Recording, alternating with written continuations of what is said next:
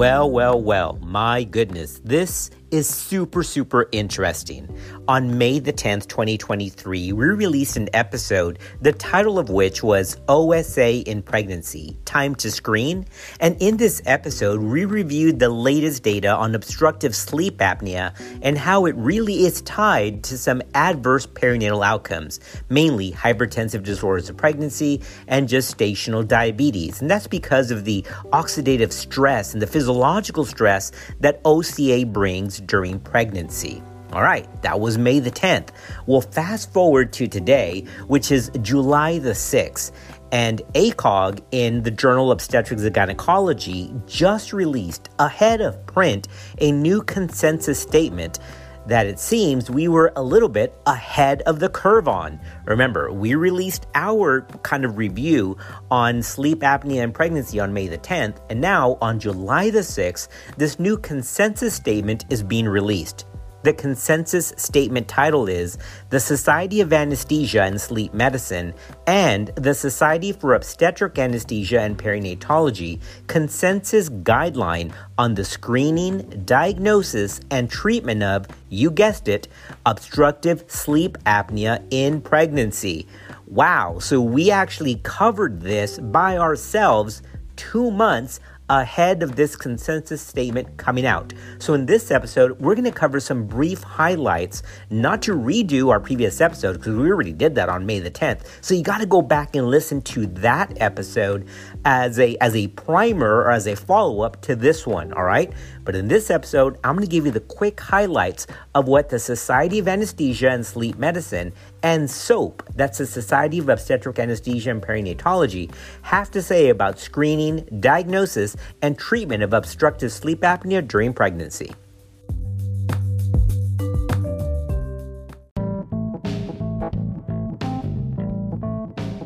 Medicine moves real fast. We're here to help us all keep up the pace. This is Clinical Pearls. Mom deserves the best, and there's no better place to shop for Mother's Day than Whole Foods Market. They're your destination for unbeatable savings, from premium gifts to show-stopping flowers and irresistible desserts. Start by saving 33% with Prime on all body care and candles. Then get a 15-stem bunch of tulips for just $9.99 each with Prime. Round out Mom's menu with festive rosé, irresistible berry chantilly cake, and more special treats. Come celebrate Mother's Day at Whole Foods Market. All right, podcast family. I just finished clinic not long ago, so I'm still here at the office.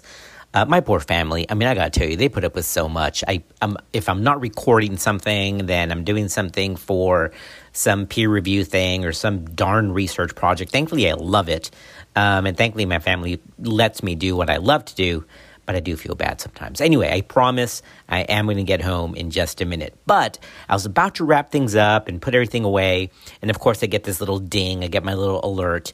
I'm like, oh, something was added to the Green Journal, um, and somebody actually sent it to me. They're like, hey, take a look at this because you actually talked about this before. So, of course, I can't resist, right? Uh, I got to look at it. So, when I see the title, right, Society of Anesthesia and Sleep Medicine and the Society of Obstetric Anesthesia and Perinatology Consensus Guideline for Screening, Diagnosis, and Treatment of Obstructive Sleep Apnea, my first thought was, um, uh oh, I hope I didn't give out wrong info. I mean, honestly, right? That's our that's our whole negativity bias. Um, I had that that the, the, whole negativity bias thing is also what I talked about. That's my TEDx. So if you look on on uh, Hector Chapa uh, TEDx uh, from TAMU, you'll see that. But there is actually something called the negativity bias, and automatically you go to the worst, right? Because I hate to say this, but at heart, all of us, at some degree, uh, have some degree of of of pessimism, just the way it is. So I'm like, oh my gosh, maybe I gave out wrong info just like two months ago. Uh, because I said, you know, based on on the data, maybe we should be definitely be screening for OSA, especially in in at risk individuals. So I'm like, oh my gosh, I've got to read this thing. So yeah, I sat here after clinic and read this entire document, which is pretty darn lengthy, and it's also really really good. I'm also a fan of SOAP. I like them. Remember, that's the Society of Obstetric Anesthesia and Perinatology. They do great stuff. We also talked about them in our malignant hyperthermia episode. Well, anyway, I finished uh, reviewing the document and I was like, oh my goodness. That's exactly what we stated in our previous podcast uh, as an independent, uh, you know, investigation. So I'm glad that we were kind of in the same line of thought. That's good because if not, I was going to have to like issue a retraction. Like, oh my gosh, forget what I just told you on May the 10th. But that's actually not the case. But there are some caveats here. Now, if you remember or not, I, I think that initial title uh, and topic that we did on May the 10th was brought up by a podcast listener uh, and said, hey, should we be screening for this or not? And, and so we, we poured into the data. I'm like, you know, especially in high risk individuals, uh, the answer is yes.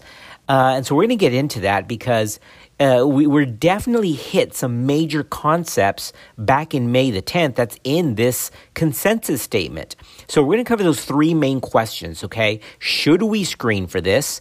And the answer is yes and no. And I'm going to explain what I mean for that.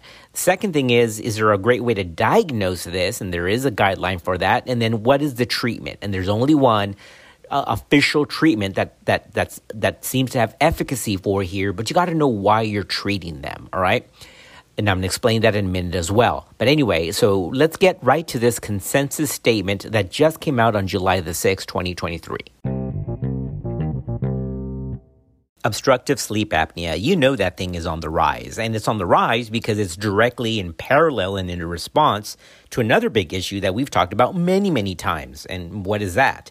Well, that's the rising BMI rate, right? The rising uh, rate of obesity in, in the US.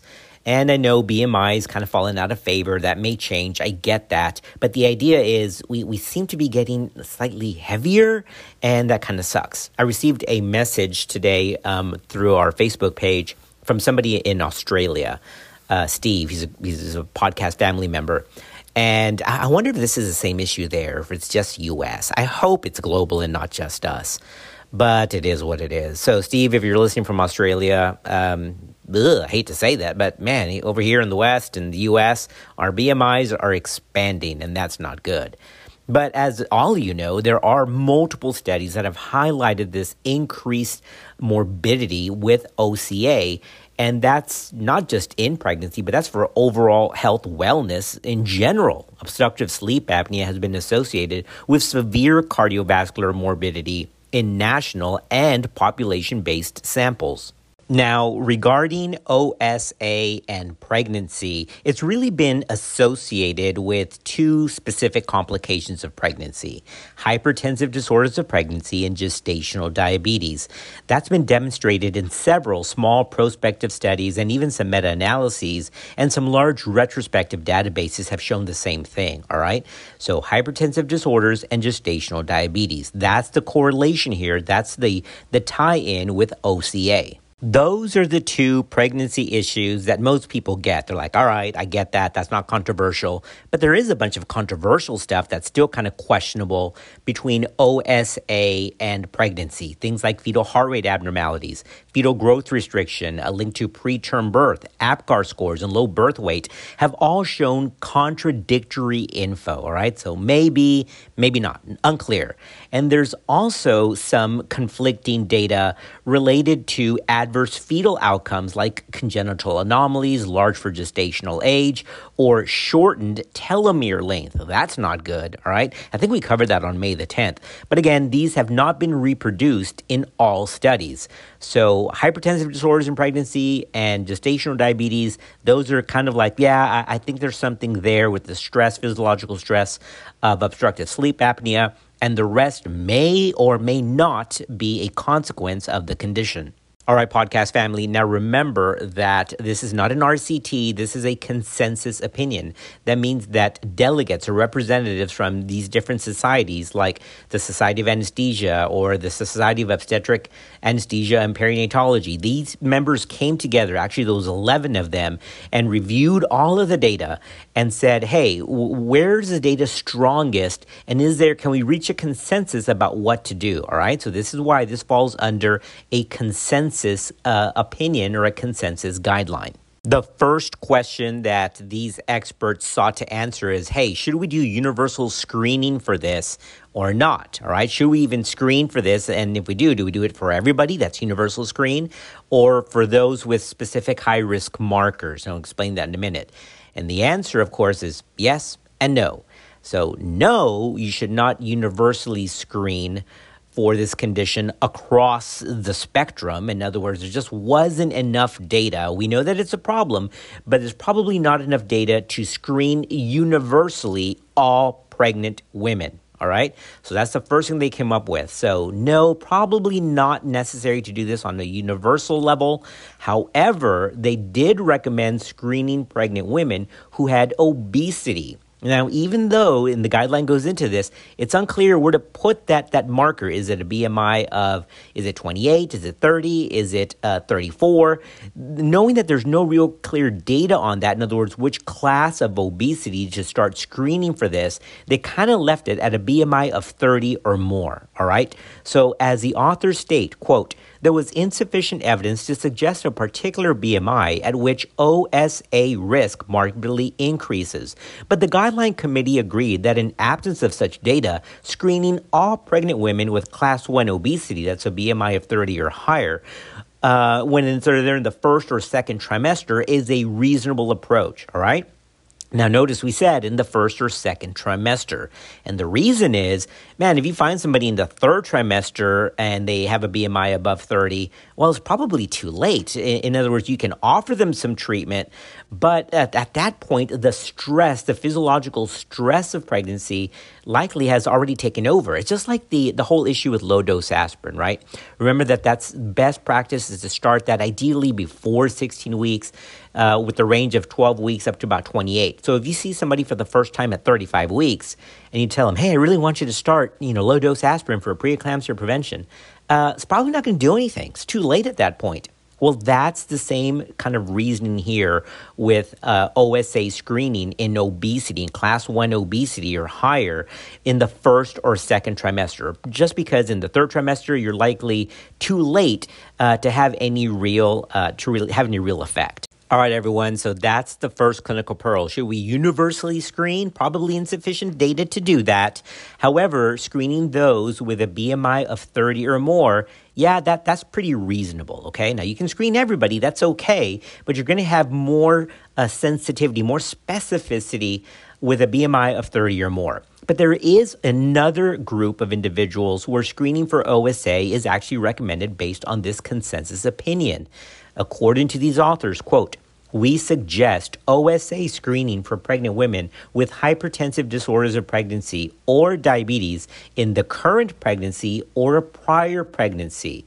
And they go on to say, quote, although the potential benefits outweigh the risks, its usefulness is actually not well established, end quote. In other words, look, we know because OSA is linked to these two potential comorbid conditions, hypertensive disorders of pregnancy and prior pregnancy issues uh, of hypertensive disorder or gestational diabetes, then consider uh, screening these women for OSA, especially if you're in the first or second trimester. All right.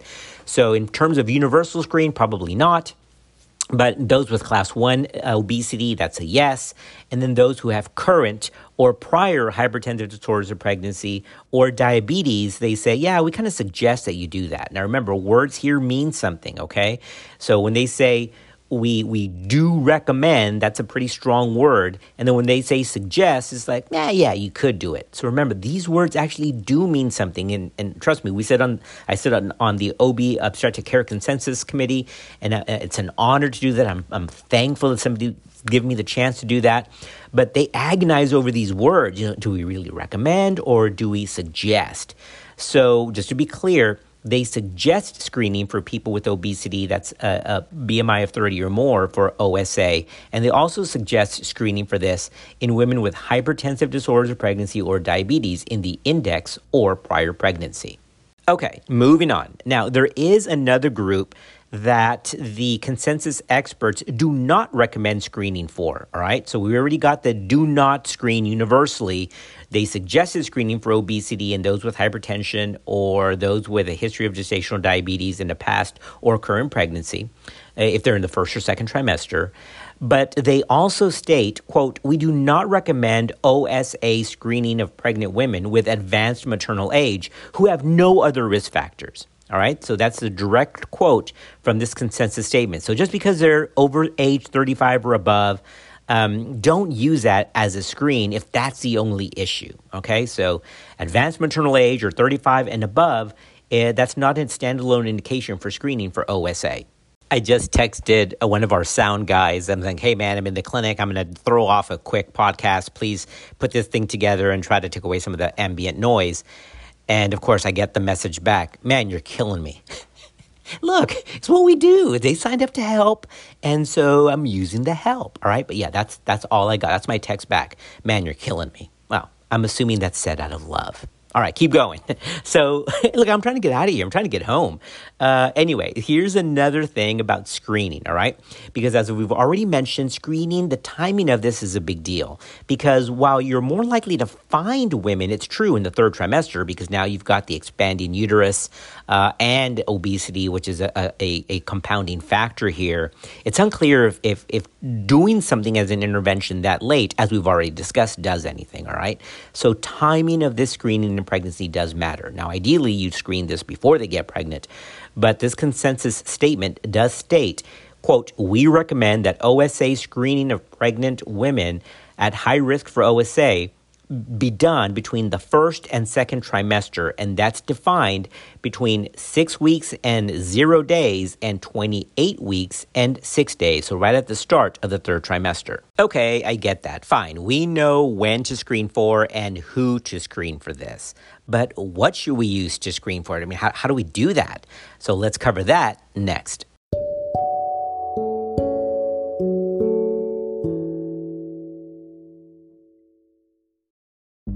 Families have a lot going on. Let OLLY help manage the mental load with new cognitive help supplements for everyone four and up, like delicious Lolly Focus Pops or Lolly Mellow Pops for kids. And for parents, try three new Brainy Chews to help you focus, chill out, or get energized. Find these cognitive health buddies for the whole fam at olly.com. That's O L L Y.com. These statements have not been evaluated by the Food and Drug Administration. This product is not intended to diagnose, treat, cure, or prevent any disease.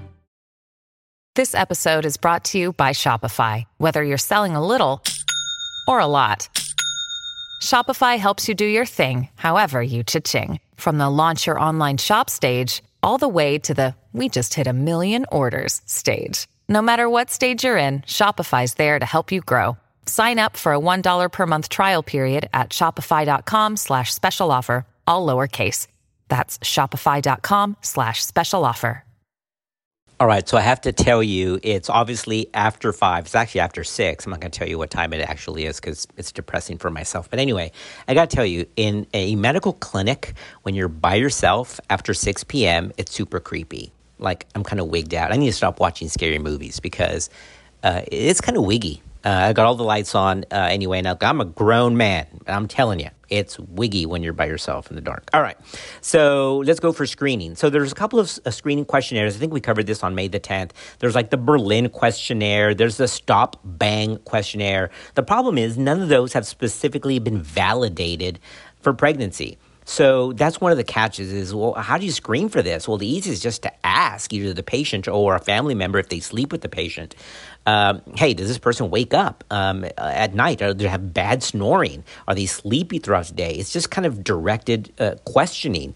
Something like the Stop Bang questionnaire that we talked about on May 10th, as these experts state in this new consensus statement, quote, is a poor predictor of OSA status in pregnant women. Therefore, we recommend that it should not be used as a screening tool for OSA in that population, end quote. All right. Well, then there's other things like there's one called the Epworth sleeping scale, and that's also not validated in pregnancy. You're like, well, great. Okay, I, I, know what not to use. Well, what, what am I supposed to use? And, and that's one of the tough things is it's unclear what the best screening tool is, but these consensus experts do state, quote, we suggest that the published pregnancy specific OSA screening criteria proposed by Facco et al. be considered as the screening tool for OSA in pregnant women, but it performs suboptimally in populations at high risk for OSA. End quote. So, isn't that weird? I mean, they're like, hey, use this one, but it doesn't seem to work that well crazy? I mean, I read that directly from the bulletin. So the short answer is it's unclear what the best way to screen pregnant women is for this, and it may be just kind of directed uh, asking and you know targeted questioning, making it super simple, because all of the scales that are out there are, are just not very good predictors of OSA in pregnancy. But it seems that if you're going to use one, the one published by Facco et al., and you've got to go again to the consensus opinion to actually look at that one, uh, may be one to, to consider. We are moving on to the actual diagnosis of OSA in pregnant individuals. And we covered some of this in the May 10th episode that traditionally you had to send patients to a sleep lab and they had monitoring and they had polysomnography to, to kind of put the, you know, the monitors on and take a look at brain waves and see what the CO2 monitors were. Uh, and that's super not practical. Okay, now that is kind of like the best to do. That's okay. You can do that. However, these experts state that look, there are some home portable monitoring kits and devices that have been used um, and, and that may provide some helpful information. So, knowing that there's nothing perfect and even the portable monitoring devices have some issues, the experts say, quote, we suggest that out of center, in other words, home sleep apnea testing could be a reasonable diagnostic tool for OSA in pregnant individuals, end quote. And the reason that they do that is because, look, we don't have any stronger data one way or the other. It's an insurance issue to get somebody to go stay at a sleep uh, you know, sleep center. And next, well, who really wants to do that? I mean, you got to be hooked up to monitors and stuff. It's just kind of weird. But again, I'm all for. I think screening by itself is, is is a great tool, and then you can go on to definitive testing. But obviously, if the patient has a BMI of 40 and they've got a you know big history of snoring and, and, and they wake up multiple times during the night, I mean that's kind of historical uh, diagnosis of OSA, and that's okay.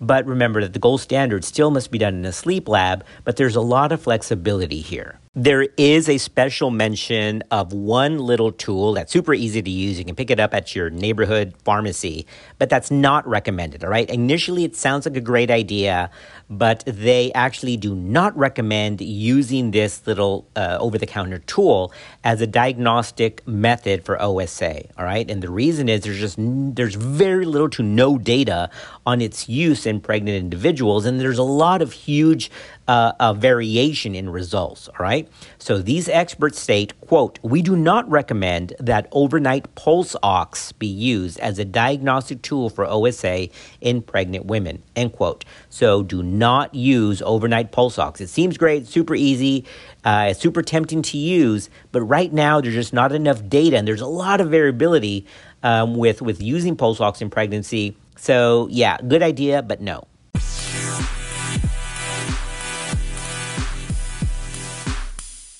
I got to get home. I think my wife's going to change the locks if I don't get home soon. Uh, so let's end this very quickly with treatment of obstructive sleep apnea in pregnancy. And I've got to say, I'm very thankful because I felt a little validated that we mentioned this on our May 10th uh, episode. Because when I read this, I was like, oh man, did, did I get that wrong again? I, I automatically went to, oof, I'm going to have to issue a retraction.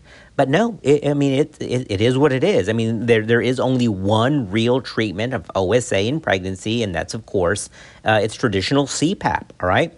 But you got to know why you're doing this. You're, you're really doing this to reduce the markers of cardiovascular stress and metabolic risk, okay? Uh, and, and the data that that's really effective in pregnant individuals is, is, is not there.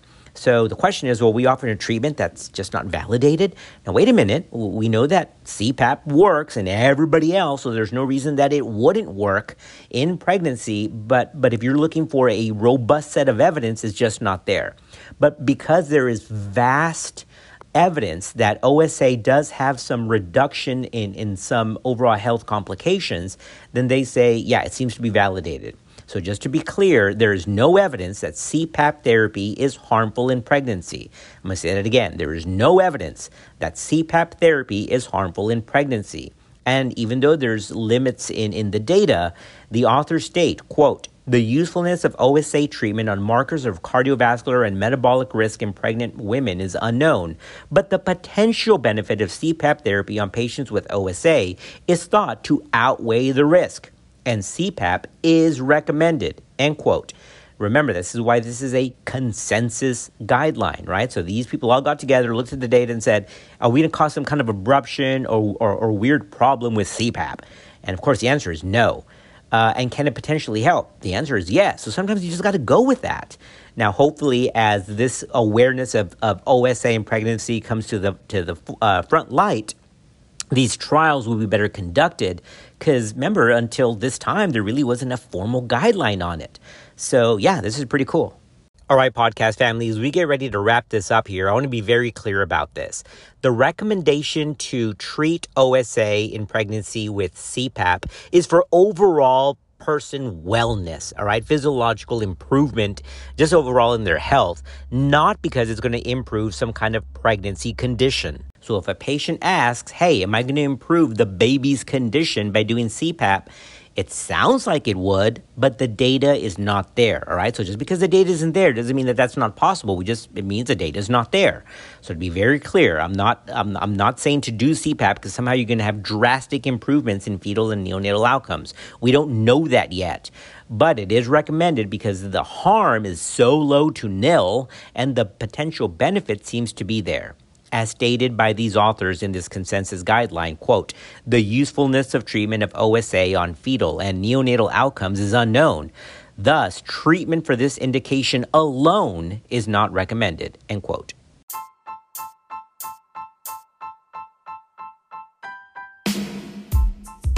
All right, podcast family, that brings us to a wrap. Yeah, there's a lot of gaps here in the data. Yes, there's a lot of room to improve. And we've got big areas of research that need to be done in this population, especially as our BMIs are getting bigger. And I say that as I plan to stop by like Burger King on the way home. Uh, by the way, not a sponsor. Okay, so that wraps up this new impromptu consensus statement that was released today on July the 6th. And I'm going to get home before my family disowns me. As always, we're thankful for you. We're glad you're part of our podcast community. And we'll see you on another episode of Clinical Pearls.